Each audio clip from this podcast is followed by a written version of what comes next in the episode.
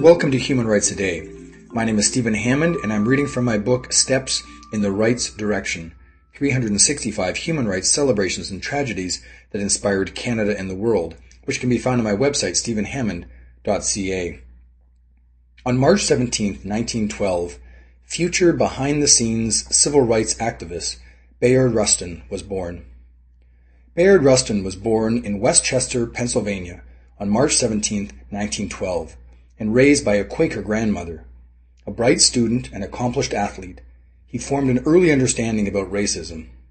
His involvement in the Young Communist League between 1936 and 1941 would later be used against this great civil rights leader, but it was probably his homosexuality that robbed him of the prominence he deserved. Rustin was credited with great ideas and organizational skills as a behind the scenes worker in the American civil rights movement. He called on his Quaker principles of nonviolent resistance when imprisoned for disobeying federal laws regarding service in World War II.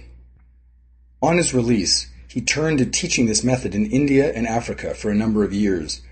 That experience served him well as the chief organizer of the 1963 March on Washington, the protest during which Martin Luther King Jr. gave his I Have a Dream speech.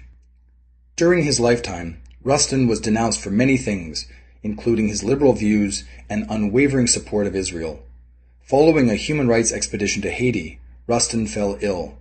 He died in New York City on August 24, 1987.